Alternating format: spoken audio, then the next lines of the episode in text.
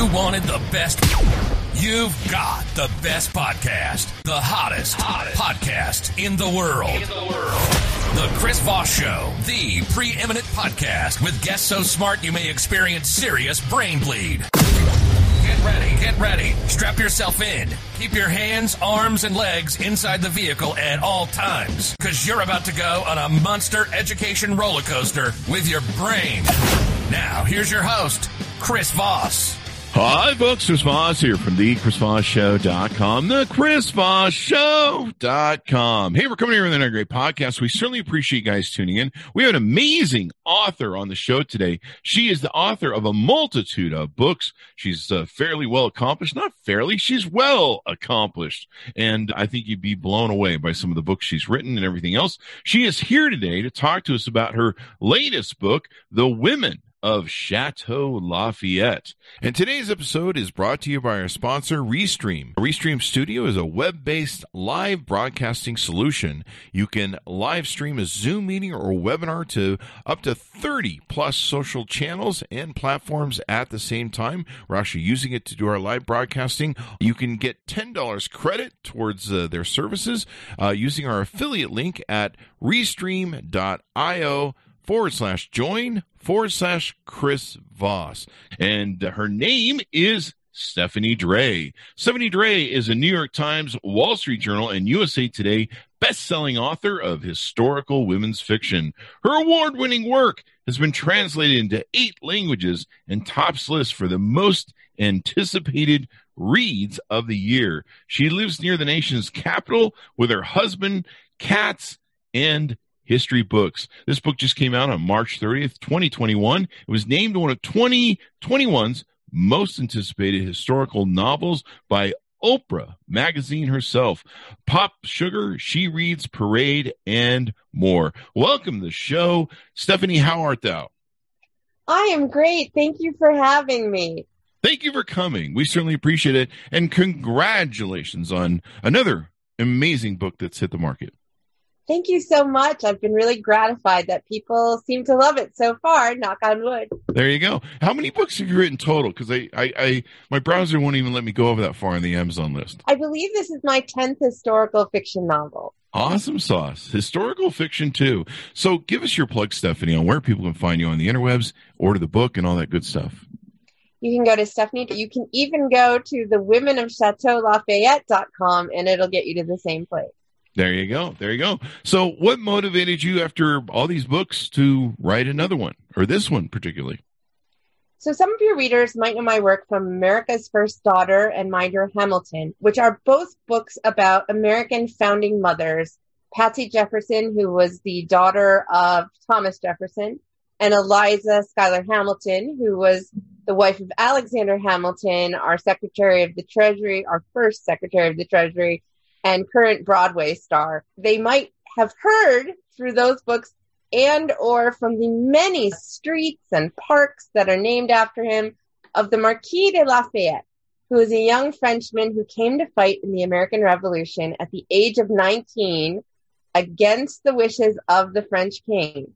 Mm. He went on to become an amazing revolutionary her- hero who plays a part in all of my previous American fiction books and I really began to wonder what were the female influences in his life mm. that made him uh, actually be probably one of the more sensitive founding fathers to women in history. And I found his amazing, courageous wife, Adrienne, our French founding mother, and their love story, which spans the American Revolution and the French Revolution beyond, is one for the ages. And so I couldn't wait to tell her story. But that's when I stumbled over the fact that the castle over which she was a mistress, where Lafayette was born, served as a sanctuary for Jewish children hiding from the Nazis during the Holocaust. It was run by Americans. And when I discovered that connection, I thought, oh my gosh, the Lafayettes would be overjoyed to know that their legacy of humanitarianism extended all the way to World War II where their reputation was still protecting the lives of people and ensuring religious freedom. And so I had to write the story of how their legacy was passed down generation after generation And so this book is based on the extraordinary true story of this castle and how it served as a beacon of hope in three of history's darkest hours. That's amazing. That's amazing. This sounds interesting. Just from I, when you said mistress in a in a castle or uh, mistress in a tower or something, I was like, that sounds interesting. Let's find out. sounds like Rapunzel or something. I don't know. No, uh, this is really cool. So, uh, historical novel, or yeah. So you're doing your historical research, adding some flair. Now, there's three different parts to this, three different timelines that intersect. Tell us a little bit about why you chose to do it that way. You did, but give us a bit of insight of how they intersect. I'd love to expand on that because sure. when I found out that there were children being hidden by by the staff at the castle in World War II when it was then a preventorium for sick children, which is sort of a fancy hospital for um, children before the invention of penicillin. I had to know how this came about. How on earth did Lafayette's castle get transformed in this way? And that's when I discovered a woman named Beatrice Chanler, who was a movie, not a movie star, a stage star in her day. Uh, she was a Broadway star who married a millionaire and then became a philanthropist and she got trapped in Paris at the start of World War One. And she, being uh, a very uh, audacious kind of woman, thought someone has to do something about this war, and it might as well be me. And so she started the Lafayette Fund, during which she raised funds from Americans to help equip French soldiers in the trenches. And her goal was to help get the American public to accept that we were going to have to intervene in this war she eventually purchases the chateau and renovates it in Lafayette's name for displaced and refugee children. And so I realized that this is a story about women picking up the torch from each other generation after generation. And this castle is at the center of it all. So I wanted to write about this one special place on earth where liberty has flourished and I wanted to show it through the eyes of three incredibly brave heroines. The first being Lafayette's wife, Adrienne, the second being Beatrice Chanler during World War One, and the third being a composite character named Marthe Simone, who is a forger who helps hide children from the Nazis. Wow. Now, is this property, I imagine, is a real place. I, I yes. didn't quite get my research done on that. Were you able to, I guess you've been able over the years or, or recently to, to go tour it and see it and stuff? Yes, I visited in 2017. Mm-hmm. It is now a museum and it is open to the public except for the pandemic. So when that's over, we can all start to go back and go visit. It's an amazing place when you get there, it actually looks shabby on the outside. You're like, really? This is a castle? I'm not sure I would call it a castle, but it's because it's deceptively simple. When you get inside, you realize how big it really is and that there's even a third tower. And if you look at it from different angles, it looks different from every angle.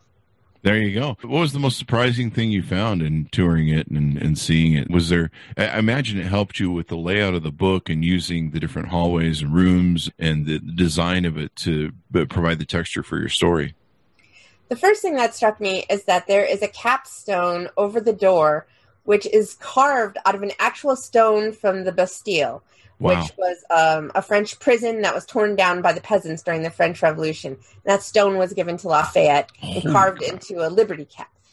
But once you're inside, I was on the hunt for these secret tunnels that I knew existed in the castle, but I wanted to see. And I don't know if it was a language barrier or whatever, but they did not really, the guides there were not able to show me the tunnels. And so I mostly stumbled over myself in the the beautiful parts of the house, including the philosopher's salon, and thinking, oh my gosh, this house has seen so much history. If only these stones could speak. But there is a footnote to that, and that is when I got back to New York City to do some research about Beatrice Chanler, I went through her papers, and she had taken pictures of the secret tunnels and helpfully labeled them secret tunnels. Yeah. So I know that they exist and that they were used to help people escape during various wars. Here is the pictures and design of our secret tunnels. uh, you gotta love it. Now, the, these secret tunnels, I believe, play a part in your book. Do they not? They do indeed. They mm. are used uh, by Adrienne during the French Revolution Mhm. when she was hiding from the Jacobins, who were out to arrest her because she refused to disown or leave behind the name of Lafayette. Mm. And also, she was, of course, uh, a noble woman, so that put an extra burden Mm. on her. Those Um, Jacobins, you always have to watch those guys. They're always trouble. yeah. Yeah. They're a little bloodthirsty. and then in World War II, I in, in that storyline, I have those tunnels play a part. Hmm. Including, your readers might not know, but George Washington gifted his dueling pistol to the Marquis de Lafayette. And Oh, they wow. were at the chateau and they went missing sometime around the Nazi occupation because they were hidden from the Nazis. They didn't want them to get the Oh. treasures. So I had to do a little detective work and some guesswork as to where they might have gone. Oh wow, wow, yeah. That's that would be something you definitely because they collected all the treasures the Nazis Yes. did and, and sent them to Switzerland or something. But that's pretty interesting. And then how did the tunnels get used in the third the third kind of part? I anticipated that they were used to help smuggle children out of the Mhm. castle. There you go. The this is quite extraordinary because people love castles. There's a romanticism to the castles and, and what takes place. As you went and did most of your research, what was there anything really surprised you or shocked you or went you had like an aha epiphany moment and you went, Wow, this is really amazing. My readers will love this. so many things. But I will just quickly say about the castle that it's a special castle because most castles are very imposing and they're meant to project authoritarian power, right? Hmm. Lafayette's castle is purposefully downplayed because he meant for it to be a fortress of liberty. He meant for people to understand that the era of feudalism should be over and that people should be allowed to govern themselves and he even shut up his dungeon to make sure that no one would be held in bondage. So that's something really special about that castle to me. I think I pulled up the right one on the uh, internet. Yeah, okay. Yeah, Yeah. that it doesn't look as scary as some castles. it's not, and it has the American and French flags flying side by side in the front courtyard in the court of honor there because he believed, as generations since then have believed, that the French and American alliance could be the salvation of the world. And it has proved to be at least three times over. Let's hope it's not tested again. If you could buy the castle and move into it, we just need to sell a few more books, I'm sure. Would you?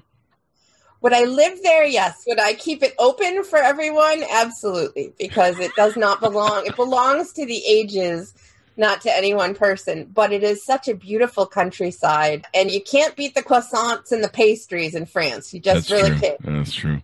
Anything in France, really. Oy vey. I, I wish that I could eat like those people do. The what they eat, and it's so rich, and stay as skinny as they do. I, they're just wonderful in how they pull that one off. I don't know how they pull it off either. Everyone was skinny and beautiful in Paris. Let me tell you, I was jealous. Yeah, something else. As you go through the thing, the characters are mainly the women in the book. Is that correct? Yes. And then, what do you find if you could meet any one of the three women? Which were maybe your favorite? If you or do you want to choose a favorite? I don't want to put you on the spot. Now, of course, I love all of my babies in any book, but I will say that Beatrice Chanler was the most fascinating of the women for one particular reason, and that is that she was keeping a secret, one that I discovered in the process of my research. hmm I went to the New York Historical Society to look through her papers there. I had already drafted her story. I thought I knew her. I, I knew certainly what the historical sources said about her, which is that she was a well heeled society maven who was having a, she had a troubled marriage, but somehow it survived the World War. And I thought, okay, I know this story, so I had drafted it. then at the New York Historical Society, in these many boxes of unsorted papers, I found a cache of letters, and they were love letters, and they mm. were not from her husband. Oh, busted! yeah, they were from a French officer at the front. And I didn't realize it right away because they were written in code because they were trying to avoid the censors. But because I had been working with Beatrice Chanler's grandson, I had her private letters as well. So I was able to put them together, and that's when I realized they fit like a glove, and that I had discovered a century old secret love affair. Holy crap! You're gonna sell five thousand copies of this book right now. Fun thing to tell the family. Getting love letters from somebody else. That's right. And then she surprised me a third time because I'd already written the second version of her story when her grandson, who I'd been working with, called me up and he said, Some of the pictures that you sent me from the New York Historical Society made me go down a, a rabbit hole of research, and I have come out with a rabbit. And that rabbit is that uh, my grandmother was not who she said. She was lying about her identity her entire life. Whoa. Yes. And now I'm not going to say who she really was because that's a spoiler. There's the book tease. Right. Got to buy the book. but she was a more extraordinary heroine than anyone knew. Wow. And if I could meet with her and ask her about what other secret she's keeping from me, that would be a delight. That is awesome. I pulled her up here on the side on the wiki. Pretty interesting. It says here she was, wait, Minnie Ashley was courted by What? William. You're giving Randolph away Hearst. spoilers now. Oh, am I? oh, sorry. The wiki is bad. Wiki bad. Spoilers. It, it, Um, teasing it. It won't. It does not give away the, the mystery of her. Yeah. I well, evidently it's talking about Minnie Ashley, so that's uh, completely. She had a something different. stage name. Um, Oh. performed with on stage. Yeah. Okay, I didn't get time to read that. I just pulled it. That's okay. so definitely some uh, interesting tidbits, some teasing tidbits for people to buy the book and stuff. What makes you just you have a love for the historical genre, novel genre? What makes you keep writing in this genre? And then, do you see like more books coming? Do you see more books coming from what you did in this book? Maybe a series. So I love writing historical fiction because I think it helps explain how we got where we are. And everyone is always bickering about our current circumstances without necessarily understanding what came before us. And having that perspective is really helpful. And I'm going to admit that I was finishing this book at the start of the pandemic when it was at its absolute scariest, when we didn't know what we were dealing with yet. And I thought to myself, okay, things are not great right now. But when I'm looking at these women in history, I see that they were dealing with extremely difficult circumstances and that they reached within themselves and found the courage to meet their moment. And so, how could we do any less? Whatever we're facing, we can look for inspiration to the people who came before us. Well, that's a beautiful thing right there. The the fact that we can they there were some tough times these people lived through. They didn't have a Starbucks and electricity and all, all the fun stuff, YouTube and Facebook. and, and you know, Beatrice lived through the Spanish flu. Yeah. Uh, she was on the in France during the war when it broke out, and they didn't have Zoom calls, podcasts to. There you go. They didn't have the Chris Voss show to keep them happy during Right. that thing. Back then, if you stub your toe and you got an infection, you're pretty much were you're like done. It was like that. That goes that leg. But yeah, it's there. There was a toughness to the people from that age. Even my grandparents were pretty tough. They'd have an arm ripped off and they'd be like, "Yeah, it's flesh wound," you know, that sort of thing. But so, yeah, you, you really had to be tough back in those ages. So I think what you you beautifully said that yeah, it's really inspiring on how they do this. Do you see more? Do you have any projects currently in the works, or do you see that, like I said, this becoming a series maybe of an extension? This is a great question that no one asked me before. So I'm I have not officially decided that there's going to be more to the women of Chateau Lafayette. But certainly with Beatrice Chanler, even after publishing the book, I have discovered a few more secrets in her closet. And so I would love to write about her life as a young woman rising on the stage in the 1800s. So I think that would be fun. But first, before I can return to my wonderful Lafayette ladies, I have a new project coming out. It is tentatively titled Madam Secretary, Hmm. and it's going to be about our America's very first female cabinet secretary, Frances Perkins, who is the most influential woman in American history. She Oh. was the architect of the New Deal, and there is not a single American listening to this right now whose life has not been touched by Frances Perkins. Oh wow. She was alive. Oh, she was Secretary of Labor, uh, 1933 to 1945, Under the longest serving. Yeah.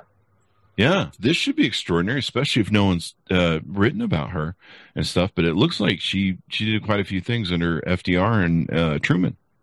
Yes, it's she's a great um, character because FDR was not an angel, And so Frances and he often butted heads. She was like the Jiminy Cricket on his shoulder. And I think that'll be really fun to show that sort of interplay between these big, giant historical figures. And no one has written about her before in fiction that I'm aware of, which makes me both excited and a little nervous, right? Because this is a big figure to tackle. So hopefully I'm up for it. I think you will be. It's looking across this wiki that I just pulled up on the side. She looks quite extraordinary. One of the longest serving secretaries of labor. And uh, looks like she did some great work for labor unions and had a labor department that worked to stop strikes and did different things to help things. World War II uh, skilled labor and women were moving into formerly male jobs. She was uh, subject of a documentary film Summoned in 2020. So yeah, you might be on the cusp of writing a really cool book about that stuff. Do you have a do you have a print date or an anticipated date that you're going to release that? Not yet, but I think one of the most interesting things about Frances is that at the start of World War II, not everyone was sure that we should take in Jewish refugees. People weren't even sure that they believed these stories about the death camps. Mm. But Frances did believe it, and Frances was one of the only people inside the administration warning in advance about Hitler and about the Holocaust. So she fought the good fight, and I'm really excited to show. That's awesome. There's that horrific story of them turning back that ship and yes, sending it back to yes, yes. Germany and pretty much people to their death, which is was a horrible time of nationalism in our country, and we think we'd have learned from that. But on the women of Chateau Lafayette, do you do you see this uh, becoming a movie? And if you did, do you have any actor actresses picked out for the roles? I would love for it to become a movie. I don't know that I'm really up on my current actresses or not but I think I would love to see a French actress play Adrienne. Oh, French Very actress. angelic and and soft, and she contrasts really lovely in a lovely way with Beatrice, who is funny, and I know she was funny because I get to read her letters and her book, and then Marthe, who is a character who is very cynical. The other characters, of course, they adore Lafayette. They just think the sun rises and sets by him. Marthe is a more modern person who does not care about this at all. She's not interested in politics. She's not interested in any legacy about liberty. All she wants is to paint and to get out of this little town in the mountains where she was raised in this crumbling castle. She wants to get out. but when the Nazis invade, she's forced to make a choice about mm-hmm. what side she's on and what's really important to her and what she's willing to risk and who she's willing to become. So that's an exciting part of this book. There she there you go. She finds her purpose. So this sounds really extraordinary. Anything more you want to tease out or talk about the book that we haven't touched on that would uh, motivate people to pick this baby up? I just think it's so great to learn about this in a time when we are facing challenges of our own. This is a story that is so inspirational and so moving and it made me feel more courageous in my life. So I hope it will give readers a chance to find their own courage to face whatever difficulties they are encountering in their lives right now. And also, since we all have a little bit of uh, travel wanderlust, like we all would love to travel right now, this will take you on an epic journey through France and New York City. Ooh. Ooh, France and New York City. We definitely need that right now. I got cabin fever so bad. I think it's cabin fever where I'm just, I'm really tired of being in my little home prison. But I recently got the second shot, I think a week ago of Moderna. Oh, and oh, I got to tell you, it's so freeing knowing that technically we're not supposed to be able to die from coronavirus anymore if you get the second shot. And so I've been going out, of course, still wearing my mask, being mm-hmm. responsible. I'll wear my mask as long as it takes. I don't want to get that damn thing, even though I got the vaccine. But I've been going out eating and I want to travel and do some stuff and just mostly travel or drive the car, go down to Vegas or something. But yeah, it's opened up like a whole new thing inside me where I'm like, I want to get the hell out of this prison. Yeah, and it feels like we took so much for granted, or at least I oh I, yeah, that even the littlest pleasures are going to be amazing to me. I get my second shot at the end of the month. All right. And, and I didn't, I thought there's so many huge things that I would love to do. But honestly, just being able to see my family without mm. fear of hurting them or infecting them will be the most amazing feeling. Yeah, my sister, uh, she has MS and she's in a care center, and we haven't been able to see, hug her, or touch her, come near her for a year and a half. Oh God! And so I just feel you. Yeah. just recently, my mom, she'd gotten the vaccine before me. She's in her seventies, and uh, so she recently has been able to start going and seeing her on a regular basis, and just being able to touch and hug your loved ones. I was telling people, I always, I do the joke lately that uh, as soon as everyone gets vaccinated, I'm going to run around and lick every doorknob and and, ke- and just, I'm going to run up to people and say, "Hey, you want to make out? We can make out now. We'll just all make out." I'll just give hugs to everyone. I'll get a big shirt This is free hugs. Because the other thing is, I'm worried there might be another pandemic. So I'm going to enjoy myself. And there's some people that are saying it might be a roaring 20s experience where we're going to go through an economic. I was just thinking that's likely what ha- what happened before. It's Yeah. likely again. My dad is in his 70s and he is a polio victim. Uh, Mhm. One of the last kids who got polio before Oh, the wow. back then. And so he's been really vulnerable to this virus. So when I get to hug him, That's I'm going gonna, I'm probably awesome. gonna cry. Yeah. That's going to be awesome. I think we're going to hug a lot of people and appreciate them a lot more. And I hope we remember and we learn from this. I certainly hope I do because it really focused me on, okay, who's important in this world and the cars and houses and things like they don't get coronavirus uh, and they don't uh, pass away and they're replaceable. So I should focus on the people in my life as opposed to just whatever, whatever I think is important material wise. But yeah, it'll be really nice. I can't wait to go to dinner with people and sit across from them and have lunch and coffee. And I think what I'm going to basically going to do is I'm just going to go find me a 24 seven restaurant and I'm just going to take a corner thing and I'm not coming home for a month. More power to you. I think There you, you There you go. But it will give me time to read your book, so that's important. There you go, guys. Wonderful. You guys want to pick up the book and her other books? You want to give a quick shout out and plug your other books so people uh, take a look at those as well? Yes, I hope they'll um, check out America's First Daughter and My Dear Hamilton, and even maybe my debut novel, which is Lily of the Nile, which is about Cleopatra's daughter. All right. Check it out, guys. Order it up. Give us your plugs one last time, Stephanie, as we go out. Go to stephaniedray.com. There you go. StephanieDray.com. It's been wonderful to have you here, Stephanie, and spending some time with us, and we'll look forward to your future projects. Thanks for coming. Thank you so much. Thank you. And uh, thanks to my audience for being here. Go pick up the book, The Women of Chateau Lafayette, March 30th, 2021. It's just still hot off those presses. So you can take an order up and uh, check it out. Be probably on the first person in your book club to get it, or at least get bragging rights in for it. And before it comes out as a movie, you never know. Be sure to go to youtube.com forward slash Chris Voss. Go to goodreads.com forward slash Chris Voss. Go to our groups on LinkedIn, Facebook, and Instagram, and all that good stuff. Thanks, guys, for tuning in. Wear your mask, stay safe, and we'll see you guys next time.